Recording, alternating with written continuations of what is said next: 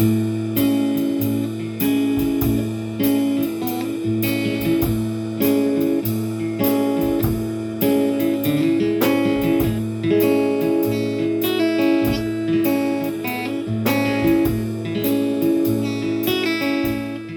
guest today is Rod Kessler. Rod was born in Brooklyn, went to Harvard, University of Massachusetts, and got his MFA at the University of Arizona. He now lives in Salem, and he is happily married to Miley Black. He is an author, but we're not going to talk about his writing today. We're going to talk about Malcolm Miller, poet. Rod is the executor and champion of this poet. It wasn't until the end of his 31 years of teaching writing at Salem State that he crossed paths with Malcolm. Rod, talk to us. Welcome. Thank you, Agatha. Let me begin by reading a short poem of Malcolm Miller's. Perfect. Uh, Most people cannot. Most people cannot admit they have heard a dark language come out of the earth and wind to save them. They turn on the television. Don't they? Ah, Malcolm, I've read some of his poetry and he's a funny guy. I have a few questions for you, and then you can go back to his poetry whenever you want to, okay? Now, how did you first encounter Malcolm and his poetry? Malcolm Miller was based in Salem for most of his life, although he spent significant time in Montreal.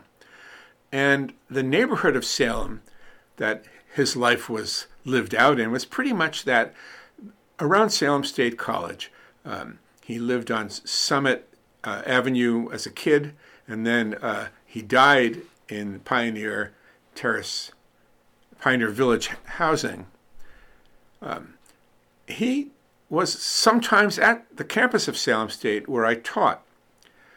I recently heard my colleague J.D. Scrimgeour remark that he can recall Malcolm Miller sleeping at the tables in the library near J.D.'s office. So it occurs to me that during my 31 years at Salem State, I probably crossed paths with this fellow. I have no recollection of whether I ever did. But I would find in my English department mailbox every once in a while, maybe a couple of times a year, these little self published books of poetry with a note, handwritten note inside saying, if you like these, please send $5. And there was an address at this Pioneer uh, Terrace public housing. And I pretty much ignored these books. Um, I didn't believe in self publishing. Um, however, I always did send the $5 thinking, well, if you're going to have to be a beggar through your poetry, there could be worse ways to do it. After, who knows, a dozen years, one of these came in and actually started to look through it, and I was amazed at what a good poet he was. And of course, I could kick myself for having ignored it for so many years, but once I discovered that, you know, he was good despite being self published, which I imagined was a kind of vanity thing for someone who couldn't get published legitimately. In any case, I knew where he lived, so I wrote him a letter and I asked him if he would consider coming to Salem State and give a reading. He turned me down. I asked him if he'd come and speak to my poetry class. He turned me down. I asked him if he'd meet me for coffee, and he turned me down. He said he was too old and too decrepit to do any of that anymore. I did, though, persuade him to let me show some of his poetry to the literary magazine staff at Salem State. And sure enough, they enjoyed his poems a lot, and they published, I think, 11 of them in the fall 2013 issue of Soundings East and made him the feature poet. When the issue was printed, I grabbed 10 copies and drove over to this public housing unit, rang the buzzer. You can imagine the stack of magazines in my hand, and I waited. And I had to wait a long time, and luckily for me, I didn't give up because eventually someone opened the door. It was this old man, tall, bald, bent over. He opened the door, let me in, and said, Why don't you go up to the second floor? I'll meet you there. And he sat down on the stairs to catch his breath. So that was pretty amazing. I did go upstairs to an apartment that was almost entirely unfurnished. He had one chair, which he took. You know, I grabbed something from the kitchen to sit on. Um, but that began our acquaintance. Um, now, it occurs to me that he knew me in a way that I didn't realize. In that, if he had come to Salem State and gone to some of our poetry readings, he might very well have heard me introduce other writers. But he seemed to have a very positive outlook towards me in a way that was unusual, that he generally disliked English professors. He generally disliked literary critics and literary people because he himself was a maverick and an eccentric. Um, however, we will see he made an exception in my case. Um, he showed me a couple of things that first time I talked to him. Uh, one was an envelope in his kitchen drawer stuffed with $100 bills. And here was a man living like a pauper. He didn't have a bed, he slept in a sleeping bag. He didn't have a dresser. He kept what little clothes he had in plastic grocery store bags that he hung from the knobs of his doorknobs, his closet. And um, and yet he had all this money, and I think that we will see when we understand what kind of poet he was that he purposely chose to live as ascetic a life as he could, as a life just down to the bare bones, so that he could stay in touch with the the true songs of the universe. That he could hear the the sound of I don't know what you'd call it. In his sense, he would say the song of the universe, and others couldn't hear because their lives were so cluttered with the bourgeois accessories of consumerism and ordinary life. In that poem I read, you know, he says they can't stand to hear the voice of the universe; they turn on their televisions instead. He Good also, heavens, sorry. I'm just huh? amazed. I'm amazed by what you're telling me. This is so exciting. He also showed me a lot of his work. He gave me a copy of his his first couple of books. These were published legitimately, quote unquote, in in Montreal where he'd gone to school. One was a huge book called The Emperor of Massachusetts. It was probably, you know, almost two feet by two feet, or maybe a little smaller than that, lavishly illustrated, and was very expensive. In 1970, it cost $30. Um, he was appalled. He did not want to be a, a coffee table poet. And so he turned his back on quote unquote legitimate publishing and went on to publish 59 other books of his own. Some of these were 72 pages, some were a little shorter, 50 something, but he often had several poems on a page. Anyway, I had a collection of these because he had been putting them in my English department mailbox. But when I saw him, he gave me a bunch more in addition to some of these books. And it was as if he understood that I was someone interested enough in his writing to help it live. Then, when he died, and I knew he died because he didn't answer the door to Meals on Wheels for a couple of days, his body lying on the floor surrounded by empty bottles of Tylenol, which suggested he was in considerable pain. He had listed me as his emergency contact, and the housing bureau, what Bureau of Housing, called me in and said, "You got to clear this guy's stuff out because we need to make room for the next tenant." So I managed to collect the rest of his papers, unpublished novels, plays, and um, you know became, I, I guess you could say, the world's largest repository of Malcolm Miller material, with the possible exception of the special collections at McGill Library.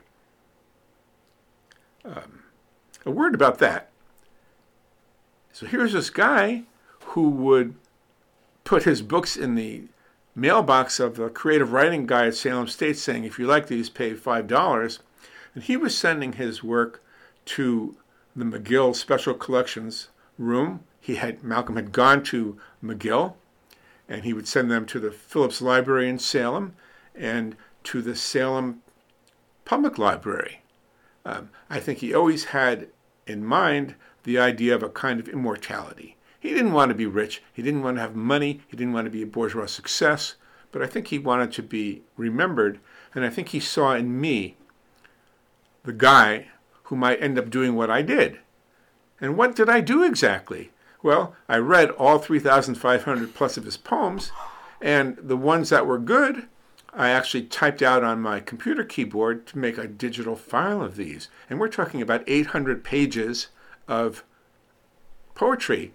And again, sometimes more than one on a page. So it wasn't all of his poetry, but it was a considerable amount. And um, having these, it was, it was very easy for me to pass out packets of 30 to 50 poems to the various writers on the North Shore who were willing to help and ask them, you know, which of these do you think are the best? And, you know, we winnowed this down. And from the winnowing pile, we got his first book published, What I'm Always Waiting For, published by Grayson Press.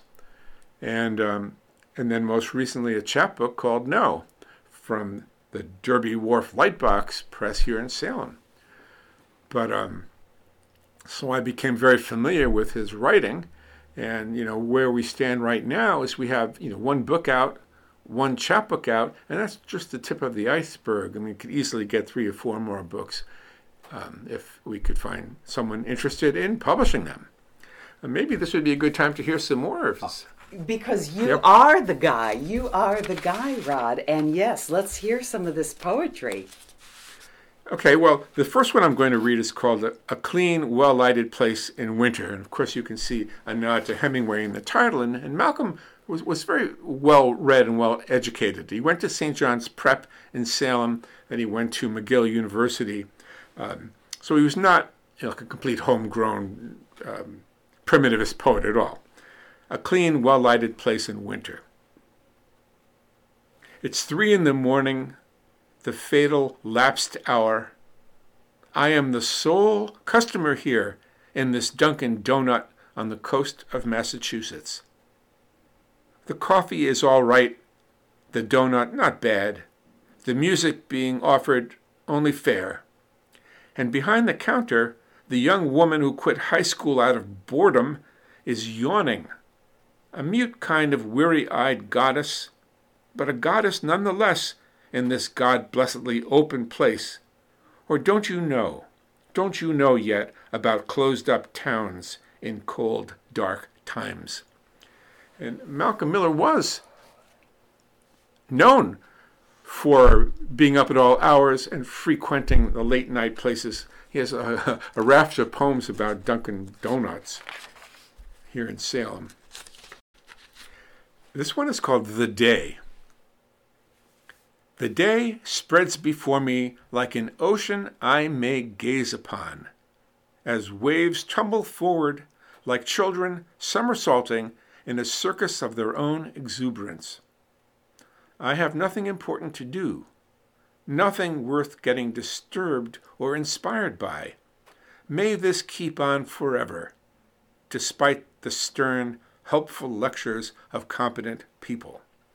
Um, he did revel in the freedom of being attuned to the world, even at the cost of holding down a job. This was a trait of his that sometimes drove his relatives a little crazy because it was not above him to, um, or below him, I should say, to drop by at dinner time for a free meal, but and then condemn them for being so bourgeois to be lawyers and whatnot. Um, but that was one of his his values. Um, I like that uh, somersaulting in a circus of their own exuberance. Yeah. Beautiful, yes. Oh, that feels good, doesn't it? It does. and um, here's one that also shows his impatience with the hypocrisy of ordinary people and ordinary lives and maybe ordinary culture. It's called I Am Waiting. I am waiting. One morning, as they began to give the sports results over the airwaves Yankees 4, Tigers 2, etc. Suddenly, by some quirk or other, they began to give the real results amid swift protests and denials. Despair 12, joy 2. Propaganda 6, truth 1. Piggishness 15, piety 1, suicides 3, resurrections 0. He's a funny guy, isn't he? he? One of his, his moods is funny.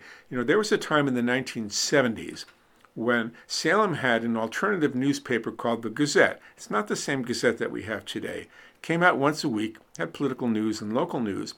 But the people who distributed it remembered that people always looked forward to seeing the Malcolm Miller poem. He would publish one poem every week in that magazine, in that newspaper. And this was in the 1970s. That's right. Okay. So here another? Yes, absolutely. Growing Up. Oh, yes. Everyone gets born with two hands. You start off pretty much like others. It isn't easy to stand and run. The stars, too, are far off. You realize what a bird is. You follow it until it disappears, as you yourself will disappear. How much tedium is involved with shoelaces? You get the idea about grown ups. What is expected is neither falsity nor truth. You come to know why when you hear Chinese or Arabic, you're puzzled for a while and then forget it. You forget your greatest moments too, but at funerals you succeed at solemnity. In the rain you carry an umbrella. If a god visits you, you keep it to yourself. That line about the umbrella, I should remark that that comes up in a, a, bunch of his other poems, and I think for him that was a symbol of being bourgeois, that you couldn't stand to put yourself out in the rain and be in that close contact with uh, the world and with nature. Ah, and his that's his whole thing with the universe too, Yeah. just being right in with it. Yeah, Yeah. You, you get a sense of that in this poem, A Letter to an Old Girlfriend. I, I might back this up by saying if you know Salem, Salem had a hotel called the Lafayette, which in its earlier days was even more of a Fleabag hotel than it is now. But there were times when he lived there. And uh, when I pass the Lafayette Hotel, I think about poems like this. It's called Letter to an Old Girlfriend. I have a thousand dollars in the bank and an almost worthy hotel room paid for a week. I am sitting here listening to Bach on a little radio, smoking a cigar, and drinking a good European lager. The police or mafia are not after me, though there was a chance they could have been. Outside is a small green park. Sun is in the trees, and birds, and you. You said I'd be a failure. Oh dear. Now you said, I mean, he was very persistent in sending you things for years, and then you were very persistent in trying to get him to do something. So I want to know what made you start reading his poetry. What what was it that how did it how did that happen? What were your impressions of that? Well, as I said, you know, I ignored these little booklets for so many years. Then when I read them, I was struck by the, the humor, the wisdom, the directness. And I have to say, you know, I'm not a poet myself primarily, and I've published some poetry, but I, my my genre was was short fiction, and I have a failed novel, and I wrote a lot of nonfiction too. But you know, I always loved poetry, and um, but I think that you know, in some respects, Malcolm Miller might be considered, you know, almost a, a prose writer's poet in that his poetry is not uh, lyrical and obscure in any way. It's not as though you have to sort of understand and translate what his symbolism might, quote unquote, mean. They're fairly direct, and I think that appealed to me. But there's there's wisdom there and wisecracks.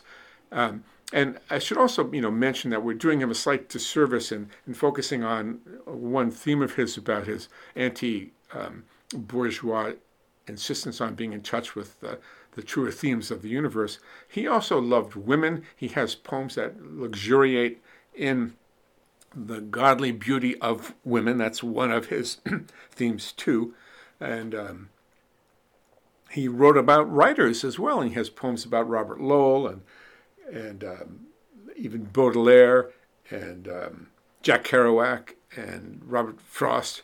you know, it's you know, and when you start to go through this 3,500 poems of his, you realize you could have a book entirely made up of books about Salem places, or books about the police, or you know, all yeah. of that. Yeah. Um, anyway, so I did see brilliance in him, Mm-hmm. and um, I did want to do more with him than he was willing to do while he was alive, and he was not particularly interested in my getting him published here and there. And I really had to persist, but I finally did get his permission to let me try to get his work into print again, and I had him write it down.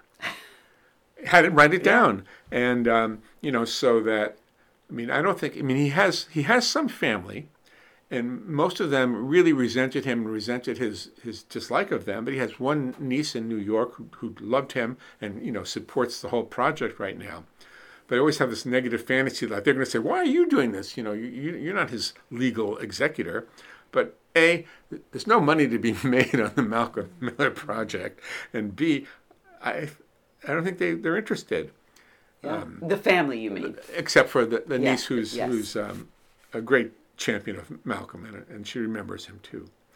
Um, now, I was retiring just when this happened. I mean, what a perfect, uh, what do you call that? The perfect storm in a positive sense. It was a project that, you know, helped me enter into my own retirement.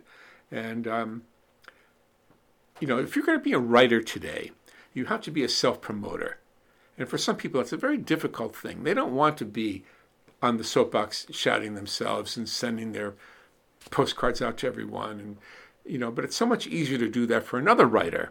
You know my advice Yes, to writers is find a writer friend and do it for one another. You know it's better for your soul to not have to push yourself that way. But for him so it's, it's been interesting. And you know to think about the world of publishing and to get to know how that really works um, ha- has been inspiring. And i should also mention my trips to montreal to visit his box. It's a large box in the McGill collection, and to find his notebooks and um, his correspondence. Um, you know, I suppose I'm probably the world's expert on Malcolm Miller at this point, although there are tremendous gaps. I don't want to claim that I know everything about him, but um, just just to, you know to give one small story in the McGill collection. There's a letter to the director of the special collections, a guy named Dr. Veer at the time, saying, um, "Now, if you should run into Leonard Cohen, would you please remind him that you know every year he sends me hundred dollars at this Jewish holiday. I forget which one, and he hasn't done it this year." And um, the guy from the library wrote back, and the copy of that was there "You think I run into Leonard Cohen, do you?" Um, but it was just a funny little exchange that um, you, you know I took notice to, and also he had a pretty car, a pretty considerable correspondence with Gloucester poet Vincent Ferrini, who was a character in his own right in his day in in, in Lynn first, and then Gloucester. So these old eccentric iconoclastic poets were acquainted. Well, let's get back to his poetry and let's look at some poems in the chapbook that's just come out called No Exclamation Point. And if you could choose any that you like, um, I'd be happy to listen, and I think everybody'd be happy to listen. Very so, good. what are you going to start with? How about the philosophy department? Oh, yes. The philosophy, uh, the philosophy department. The philosophy department of Tulsa, Oklahoma University believes sincerely life does have meaning. All 16 members of the department back this. Now, I mentioned that he lived in public housing in Salem, and um, he has a couple of poems that I think take up of the life there. Imagine being in, in senior elderly housing. Uh, this one is called The Man in Apartment 11. Ah, yes. The man in apartment 11 never goes out. I did not wish to seem nosy, but I got around to asking. His gaze seemed to wheel on me. What's out there? he demanded, a rasp in his voice. What the hell is out there? He glared terribly, challenging. What can I say? Meanwhile, day after day, he sits at the window, gazing out. And then uh, here's one called A Guy in the Apartment. A guy in the apartment has been taken out, wrapped on sheets by the ambulance four times in the last year, only to come back grinning gamely. His children are exhausted by his grip on life. Oh dear. Okay, so we're going to have to end it soon. So I'm wondering if you would like to have a few more poems and then can you end with I love this one, My Meeting with Orson Welles. Very well. but if there's another favorite you want to read before that, that'd be great too. Very good. Um, I'll read the title poem. Okay. No.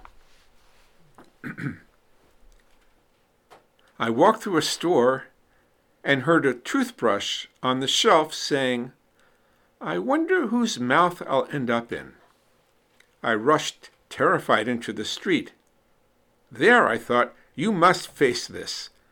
I returned to the store, moving along rows of painkillers. Passing a container of aspirins, I heard the aspirin saying, When I have a headache, nothing helps. He's so brilliant, isn't he? I just love how he just says it all in so few words. And this, m- my favorite. And uh, my meeting with Orson Welles, actually, this is one of the poems that we published in Soundings East way back in the fall of 2013, which was at the start of my acquaintance with him. And um, I hope everybody listening remembers that Orson Welles was a famous uh, personage in the world of Hollywood. He was the uh, director of Citizen Kane. He was an actor in many films, and he was responsible for that radio broadcast about the Martian invasion that created such chaos in his day. My meeting with Orson Welles. Once in Rome, I was in the street when the American actor and personality Orson Welles walked by. It was a once in a lifetime opportunity. Orson Welles, I cried. Malcolm Miller, he said, shaking my hand. I was stunned that Orson had read my poetry books. Over drinks, he went on about some of my poems. I especially liked Wildflowers. I tried to steer the talk to his movies. He pooh poohed that at once. Movies, schmovies, he said, laughing at the mere thought. Suddenly he was going on and on, quoting whole stanzas of my poems from memory. In truth, I began to get a little bored. Oh, Rod, thank you so much for those. I'm going to have to have you back because you've got about 2,500 more to read to us. So thank you so much for being here. And do you have some final words to end our day together with? First of all, thank you, Agatha, for having me and for helping to keep Malcolm Miller's poetry alive in the world. Um, I should also mention that keeping Malcolm Miller's work alive in the world is what the Derby Wharf Lightbox Press in Salem is doing. We have a publisher there named Javi Awan, who's also a poet himself, who has now put out four of these little chapbooks, all related to Salem and the North Shore in one way. So um, if you're interested in these, you can always Google Derby Wharf Lightbox and it will pop right up. Great. Thank you so much, Rod. Thank you.